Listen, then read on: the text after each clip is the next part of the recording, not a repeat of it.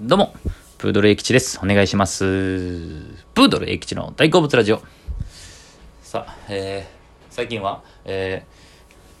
ー、毎日あったことを喋っておりますけれども、えー、今日はですね、えーえー昼間は、えー天王寺、大阪の天王寺にあります、えー、ね、顔満街ってわかります？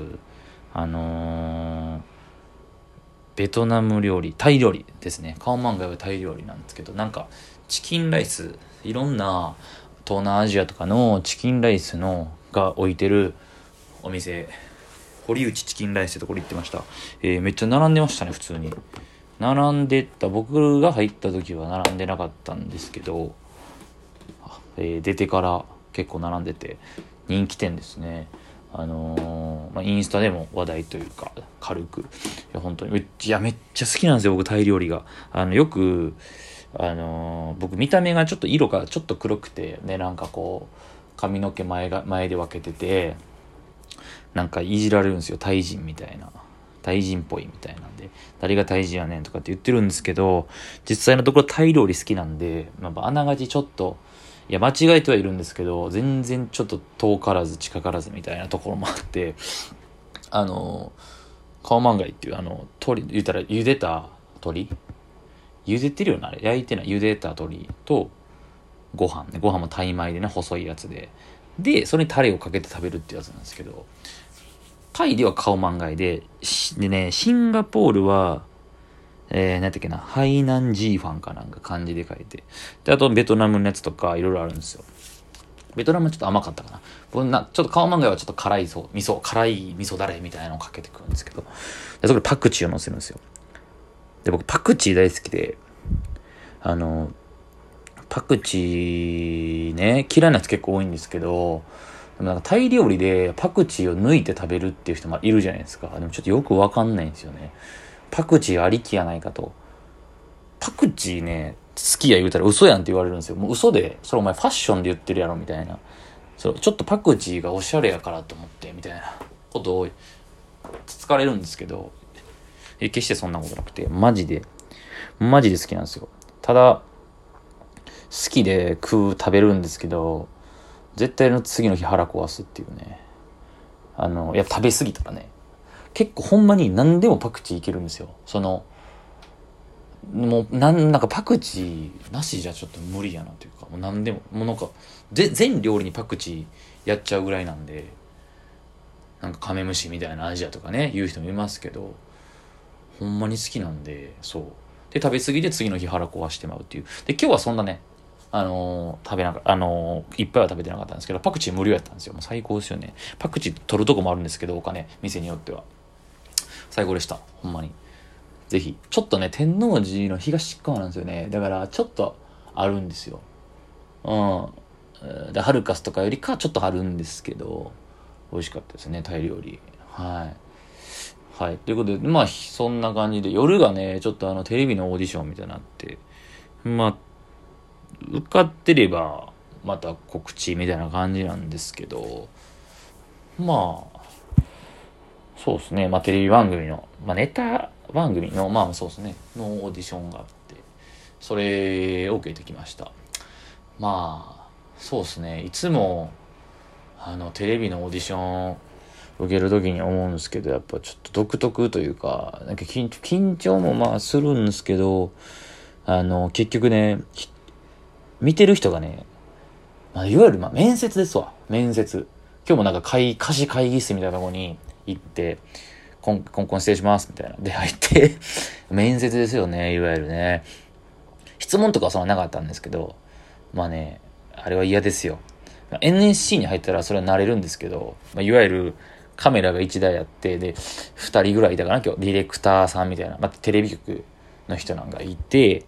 で、なんかもう端っこの方になんかまあスタッフの人もう一人おったかな。んで、こう机で資料があって見てて、いつで、はい、どうぞ、みたいな感じでネタやるみたいな、プードルです、みたいな感じでやって、で、まあ気になったら失業等とかもあって、で、ありがとうございました、みたいな感じなんですけど、まあ笑い声がないんですよ。まあ、その、その時によるんですけどね、結構笑ってくれはるスタッフさんとかやったらあれなんですけど、笑わないパターンまあ、シンプルに良くなかったのかわかんないですけど、いや、わからないもん。そうですね。なんか、あれってでも、僕らはもう当たり前みたいな感じで、その、まあ、お客さんがあるのがまあ基本的に当たり前なんですけど、そういう手見せとかネタ見せ、オーディションみたいな時は、そういう感じじゃないですか。人がいなくて、観客席、お客さんいなくて、もちろんもう関係者、スタッフしかいなくて、笑い声ないみたいな。は、まあもう、もう何回、何度も経験してるんですけど、まあ普通の人からしたらちょっと信じられないですよね。なんか、パフォーマンス的な面白いことやって、緊張しますよね。多分だから1年目とか NSC の時とかもガチガチに緊張しました。多分初めてのネタ見せの時とかはだいぶ緊張したの覚えてます。一緒なんですよ。教室で。ちっちゃい教室というか、なんか、うん、部屋でね。で、僕らの方を生徒が、その NSC 生がブワーって見てるんですよ、同期が。同期もライバルやから見ても笑わないんですよ。表情ピクリとも動かさない、大体は。で、一番後ろの方、奥の方にテーブルあって一人講師が座ってて、もう黙って腕組んで見てるんですよね。ネタ終わったらありがとうございましたって言ってから意見をもらうっていう。あれはまあ NSC の時鍛えられましたね。だから NSC をまあちゃんとまともに通ってて、えー、人か、通ってて経験した芸人っていうのは、まあどこ行っても人前でなんかプレゼンしたりとか喋ったりっていうのは、得意な方だと思いますけどね。うん。だから辞めていった同期とかで、いろんな業界とかで、会社とかで活躍してる人はいると思うけどね。うん、どうかわかんないですけど。そんな経験できないですから、普通の人。うん。まあ、何の話だ。そうそう。で、まあ、今はまあ僕らも現役8年目なんですけど、ね。普通に今日はオーディションということで、あのー、手応えはね、ないんですよ。でね、僕これ自分の中で、まあ、相方のメナちゃんちょっとわかんないんですけど、僕自分の中でなんか感覚として一個思ってることがあって、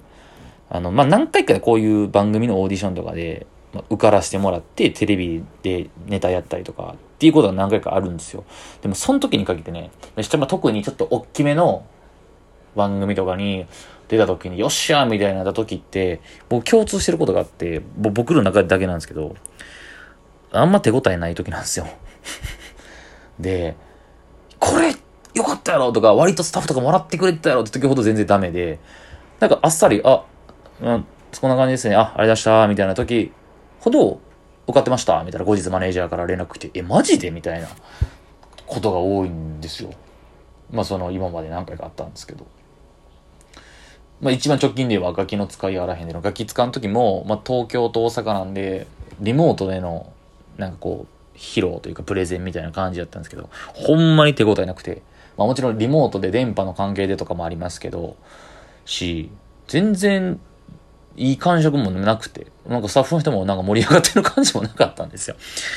だけど、まあ、その後日のあれなんでしょうね。まあ僕ら今まで受かったやつも撮影してて、それを本部というか、こうもう一回会議で持って帰って話し合って決めるとかもあるんで、もうほんまにその場ではわからないと。だからもう、最近はね、まあ、みんな他の人はわかんないんですけど、胸にこう、思ってることがあって、もうね、あがいても仕方ないんですよね。なんかもう、今できることの全てを最大限もちろん頑張るんですけども、それ以上なんかね、あがいてもダメな時はダメなんですよね。だから、あくまで、つくづく思うのがやっぱりね、テレビの作ってる側の人、制作側の人の意図で決まるんで、もし両方、例えば A と B が同じぐらいのおもろさってなっても、多分絵的に、バランス的にこっちを選ぶとかもあるじゃないですか。だからね、もうなんか、一喜一憂するのが、まあもちろん悔しいとかはありますけど、もうなんか、あくまで制作者側の意図、なんか悲しく言い方かもしれないですけど、なんかもう、僕らは駒なわけですよね。テレビに出る側の人間、芸人とかタレントっていうのは。制作者側がいらんってなったらいらん話ですし、欲しいってなったら使われる。で、組み合わせとか、バランス、キャスティングですよね。だから、だから今テレビで出まくってるタレントさんとか芸人とかもむっちゃすごいわけじゃないですか。必要とされまくってるっていう。でもまあ番組によっては組み合わせが変わったりとか、ここの人にはこれ、この番組こういう企画にはこの人みたいな。あくまでも使われる側のコマにしか好きなんやなっていうのをやっぱ思います。だからどんだけ自分がこれおもろいいいやろと思っても、まあおもろいかもしれないですけど、使いたくないとか使う意図じゃなかったら使わないし、正直、あれこんな感じでよかったんかな？でも、向こうにはまれば、制作者がいいなってなれば、いいっていうわけですから、わからんもんですよね。難しい。だから正直言うと、今日も全く手応えなかったです。本当に。あっさり一瞬で終わりました。そう。ガキ使の時も、実は、ゲームをね、披露する、オリジナルゲームを披露して紹介するってやつだったんですけど、1個しか持ってなくて、で、よけ、よかったらなんか他にも見せてくれませんかみたいな感じだったんですよ。で、なんかその時も、もう一個なんか、よかったらありますか？オリジナルのって言われて、僕らほんまになかったんで、いや、ちょっとないっすね、みたいな